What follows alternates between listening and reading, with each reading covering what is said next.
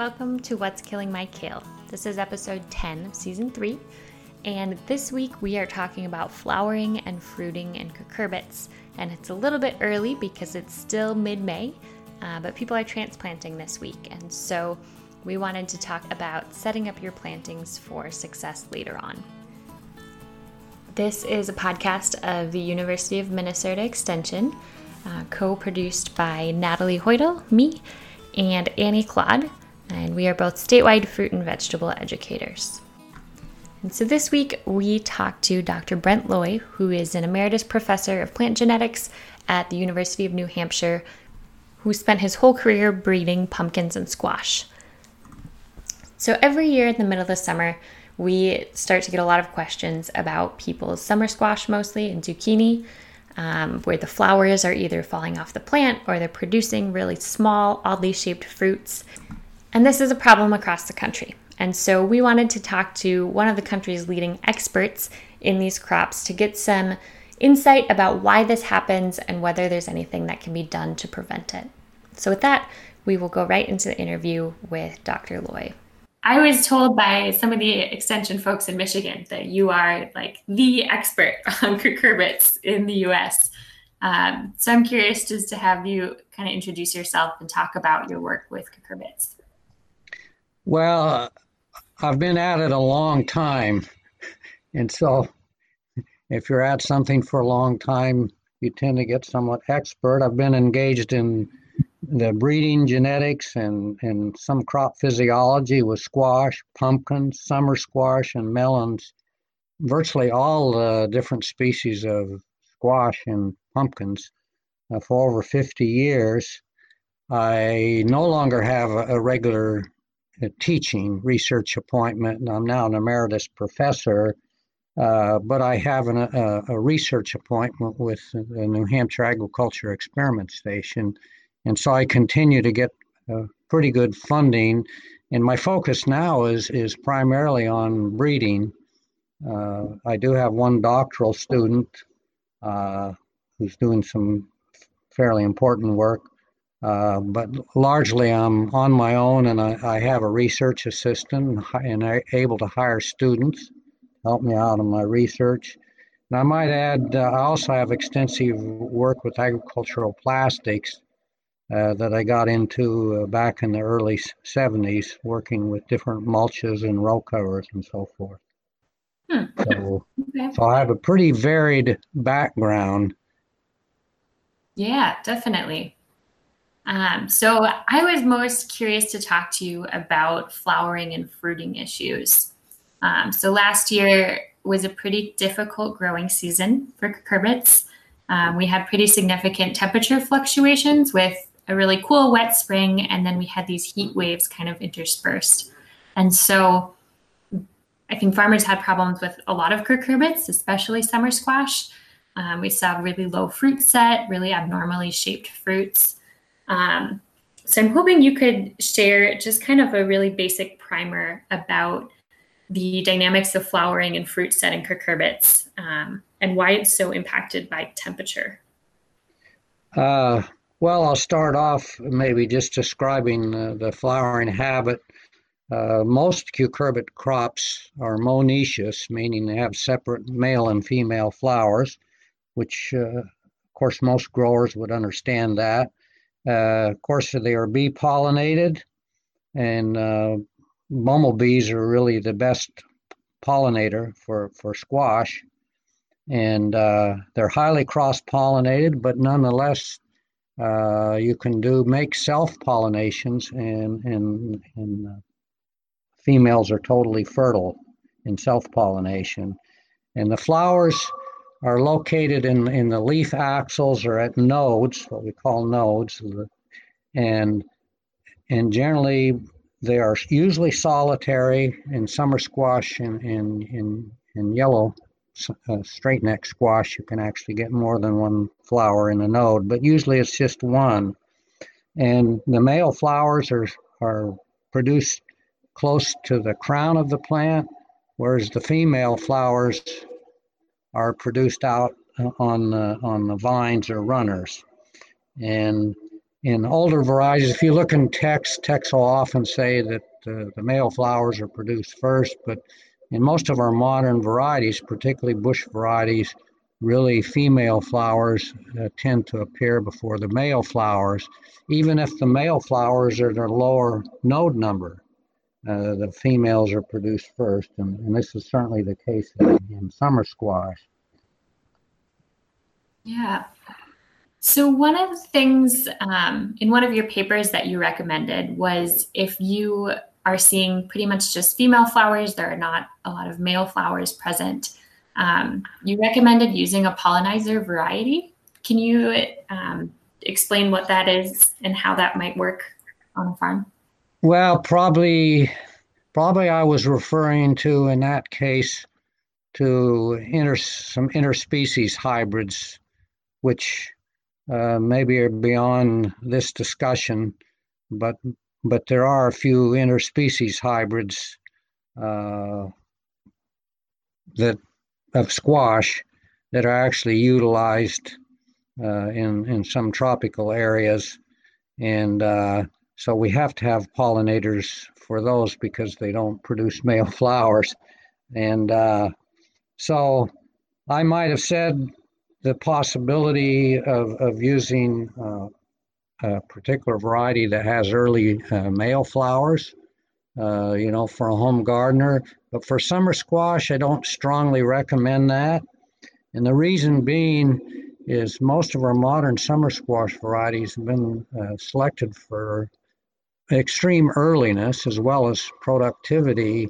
And so they tend to produce female flowers first.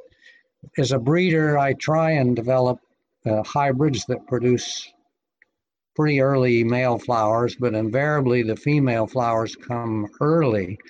And usually those female flowers are appearing when the plants are quite small. And so you really don't want fruit set on a real small plant because the plant does not have a lot of leaf area at that time. And so those early fruit are going to be small. And actually, some of the early fruit that are produced on cucurbits can be they're shorter than normal, maybe a little bit misshapen, and so they're not the type of fruit that would be highly marketable anyway.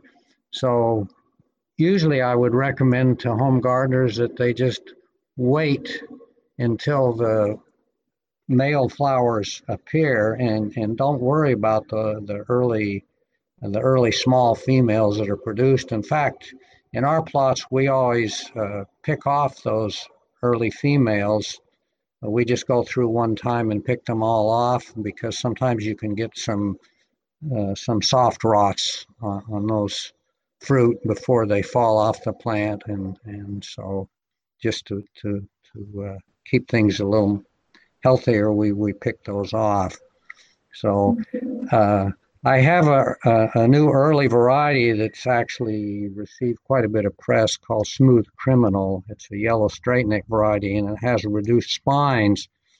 And one of the companies that marketed that uh, uh had a, apparently a site where, where growers could call in and and ask questions or or, or make comments and and some of them were calling in about Smooth Criminal because they said, oh, it's producing female flowers but no male flowers.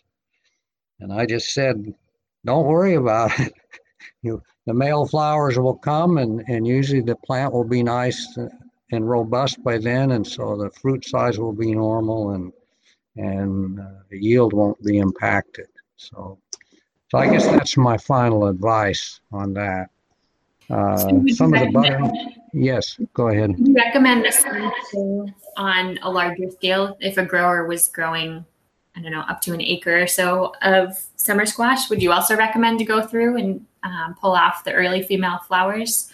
Um, probably most probably most growers would would not want to, you know, because they're very busy at that time of year with mm-hmm. often with planting and so forth, and they wouldn't want to do that.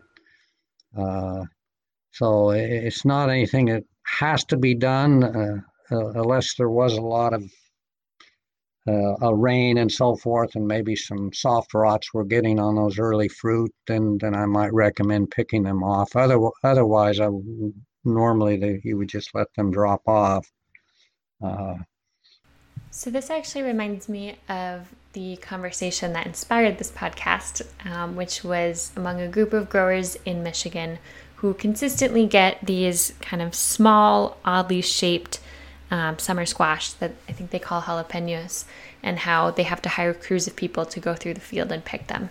And so, based on everything you just described, it sounds like those are just um, female flowers that were not pollinated that have produced these small fruit. Um, and there's not really a way around that other than just going through and picking them if you are starting to see problems that they're causing. Is that right? Yeah, I, I, I think that's usually the case. It's the early fruit. I will say, and this is probably more of an issue for a home gardener, is that you know the the photosynthetic capacity of a plant determines, as you're aware, fruit load. I mean, the and yield and so forth. But uh, for instance, I've known some friends of mine that maybe will go away on vacation for three or four days and they'll have summer squash and they won't pick their summer squash.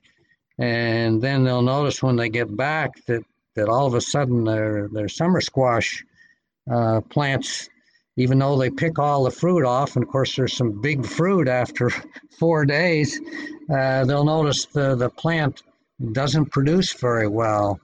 And this could happen to growers if if they uh, like for instance some of my varieties the fruit size up on the summer yellow summer squash very fast and and and in some cases you can in really hot weather you could you could actually harvest fruit every day instead of every other day. And so if you're a grower and you go through the weekend without harvesting summer squash you're going to impact yield because the fruit is the fruit is the primary sink for for photosynthate and if the fruit uh, get too big then it tends to shut down the meristematic growth this is particularly true for for a grower that or a home gardener that wants to continue picking summer squash say for for instead of just three weeks to continue harvesting from the same plants for up to five weeks it is very, very important to keep that fruit picked off before it oversizes. What I was going to mention is that there are some butternut varieties that, that produce a lot of females before the males come on. And and so if you if the vine growth was good, you could use a it might be uh, worthwhile to have a pollinator variety nearby uh, that would get some earlier set on the butternuts. Uh, off the top of my head, that's that's the one class of squash I can think of that tend to have very early females, and there's some varieties that, that just don't produce the males till quite late. So, among our kind of Midwest Great Lakes group of vegetable extension folks, there's been some discussion about using boron um, or maybe other plant growth regulators to improve fruit set. Do you have any thoughts about those strategies um, and how well they work? It seems like they work well for some growers. The research is maybe less decisive. Uh, I don't have a lot of experience with that. Uh, there have been some trials of some some growth regulators uh, to induce fruit set, um, not for some time, as, as I'm aware. Uh, and so I don't recommend, eh, eh, you know, any chemical inducement.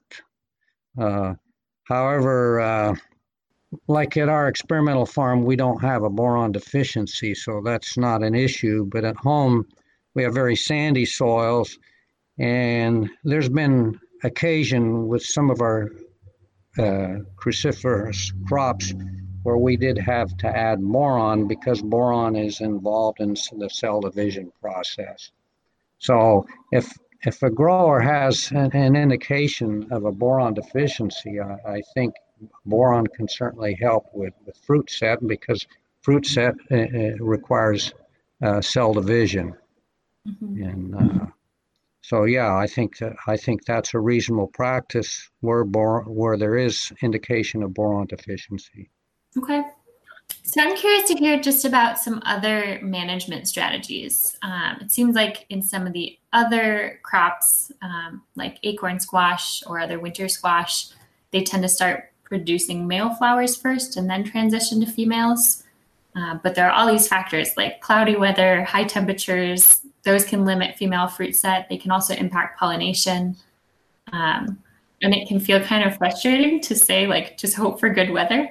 so I'm curious if you're like, say you're looking at the forecast and maybe it's going to be a really cloudy, rainy week, or it's going to be a really, really hot week. What would you tell growers in those circumstances?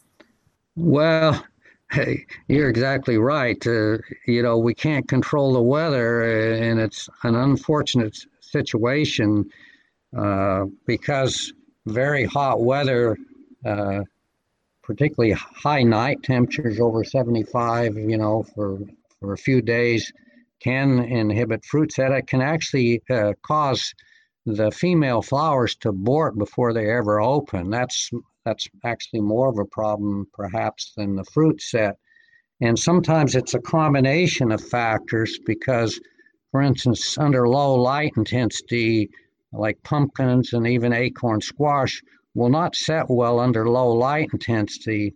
So, for instance, if someone growing these squash uh, has perhaps planted them too closely, so there's uh, excessive vegetative growth when they're flowering, and so, if you get a combination of high temperatures, cloudy days, and uh, excessive foliage, then uh, this can can impact fruit set, and it's it's a it's a combination of low and light low light intensity and the high temperatures. So uh, I think um, most growers would would you know find an acceptable spacing for their conditions, such that that this is not an issue.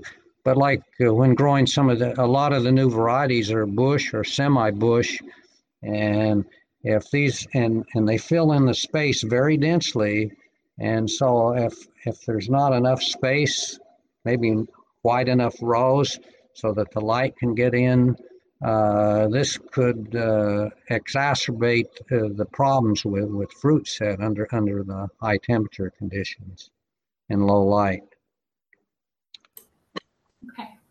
One related question. Um, a lot of growers will do a split nitrogen application. They'll apply at planting and then right as plants start to vine out. And that's especially true in really sandy soils. Um, I know some crops are really especially sensitive to that, where if there's too much nitrogen at the wrong time, they'll put a lot of resources into vegetative growth rather than fruit set. Um, how sensitive are all of the different cucurbit crops to that. Um, and do you know of differences between them? Like are cucumbers more sensitive than squash or vice versa? Uh, that's a good question, and I, I don't have a good answer for that. We've uh, we do drip irrigation, and uh, but our our fertility program is usually broadcast uh, you know, prior to planting, and and we don't feed through the drip system, but we have done quite a few studies uh, where where we do feed nitrogen through the drip system once the plants start to run.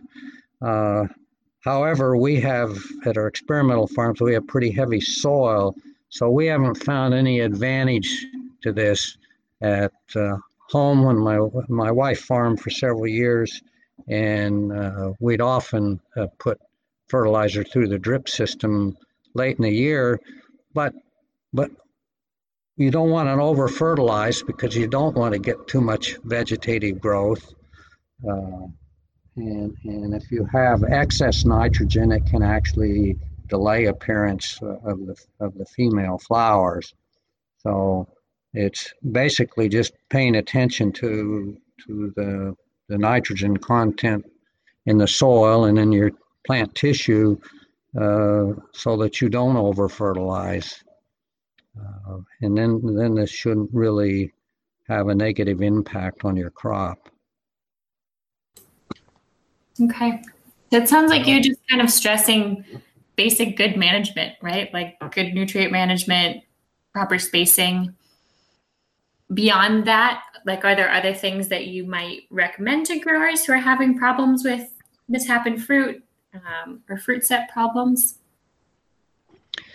Yeah, no. On on again on the on the fruit set problems, uh, again, it's it's you don't want to create excessive, overly excessive vine growth, because because of the problem of delaying flowering, of uh, overshading the plants, so that they under you know cloudy conditions, uh, the, the fruit tend to abort more.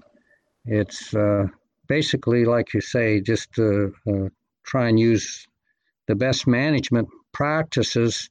And of course, if you get extreme environmental conditions that are not conducive to fruit set, there's really no way to overcome that. You just have to be patient and wait till the better weather conditions prevail, and then uh, the fruit set uh, should should be okay. It might delay harvest a little, but but the fruit set should be okay. I think on summer squash, that's a little different situation than winter squash because normally you're going to plant and and have rows wide enough so you can do your harvest. So so light is usually not the issue with with summer squash like it is for uh, winter squash and pumpkins. And I think uh, it's more the excessively high temperatures can at some sometimes be an issue on the summer squash and fruit set. And, and, of course, disease problems can impact that as well. I tend to breed and, and grow summer squash varieties that have a, quite an open habit, okay?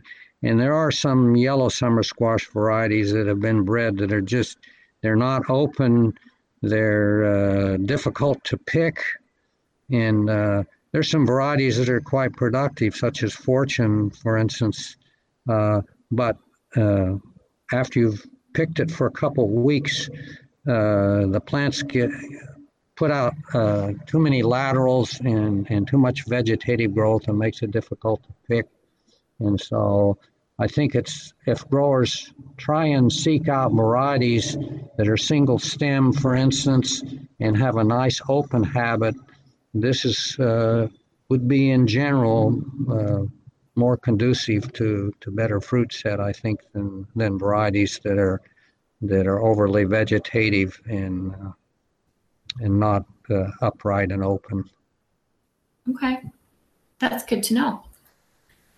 Um, so one question, maybe this is a little out there, but would you ever consider it worthwhile to experiment with like shade cloth, for example, if you're seeing like really, really hot weather in the forecast, or does that seem like more effort and money than it's worth? Well, to me, it seems like uh, more effort and money than it's worth. Uh, having said that, we have done experiments actually with melons because we have kind of a cool uh, temperature regime for melon growth. And of course, I've been breeding melons and using row covers. And we actually did an experiment where we left a wide cover on melons and put a beehive underneath. And and actually, we ended up with too much vine growth and and not enough fruit yield under those conditions. And uh, I think a home gardener could perhaps try something like that, but but then to reduce the temperature, you when you put the row cover over, you also reduce the light intensity. So, so I'm not sure that uh, such a practice would be worthwhile. Right. Okay. And you just mentioned um, introducing pollinators.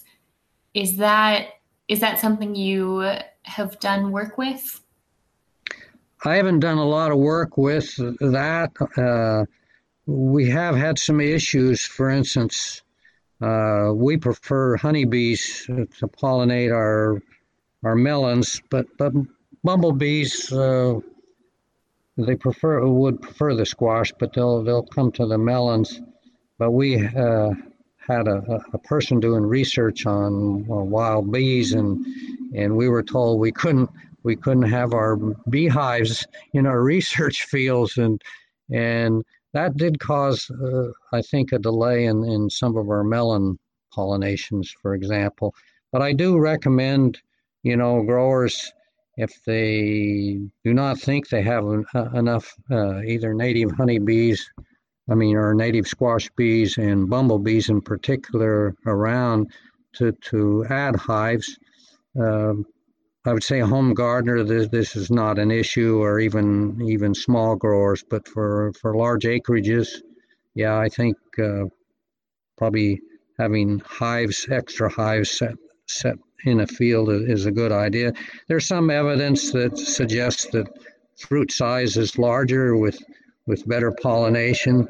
I'm uh, I'm a little skeptical of that, but uh, perhaps under some conditions that that could be the case.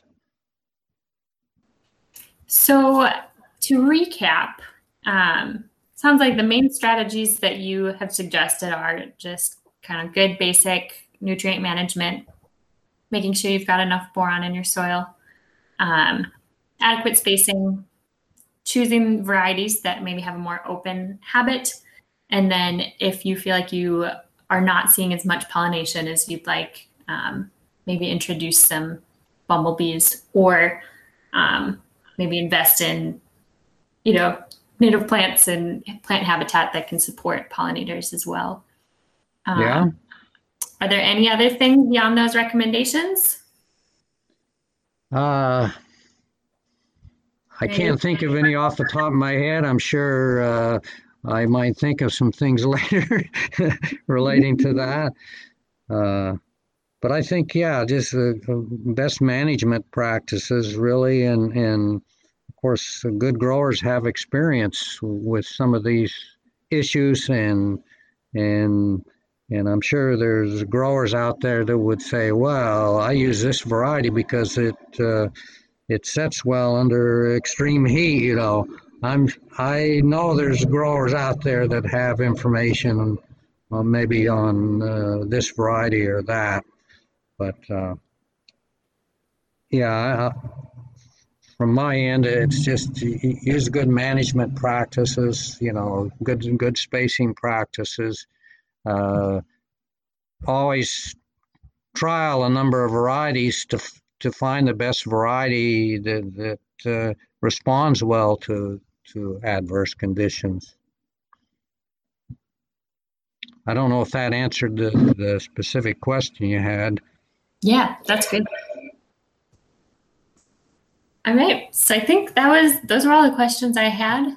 Um, is there any any final thoughts or things you want to add, or is that about it? Well, that's about it. It's uh, been interesting for me to to uh, think about some of these questions that uh, we see all the time, and maybe we just get over overused to to dealing with them. You know, just from experience, uh, and uh, but but maybe have not thought about it in the same way that that home gardeners and growers see it. But I think that covers covers most of the major problems that, that we certainly encounter here in New Hampshire. All right. Well, thank you so much for taking time to talk. Well, thank you uh, very much uh, for, for leading this discussion. All right. Well, thanks for tuning in. Uh, please do leave reviews and comments. Um, and feel free to send us episode suggestions for future episodes. Thanks for listening. Bye.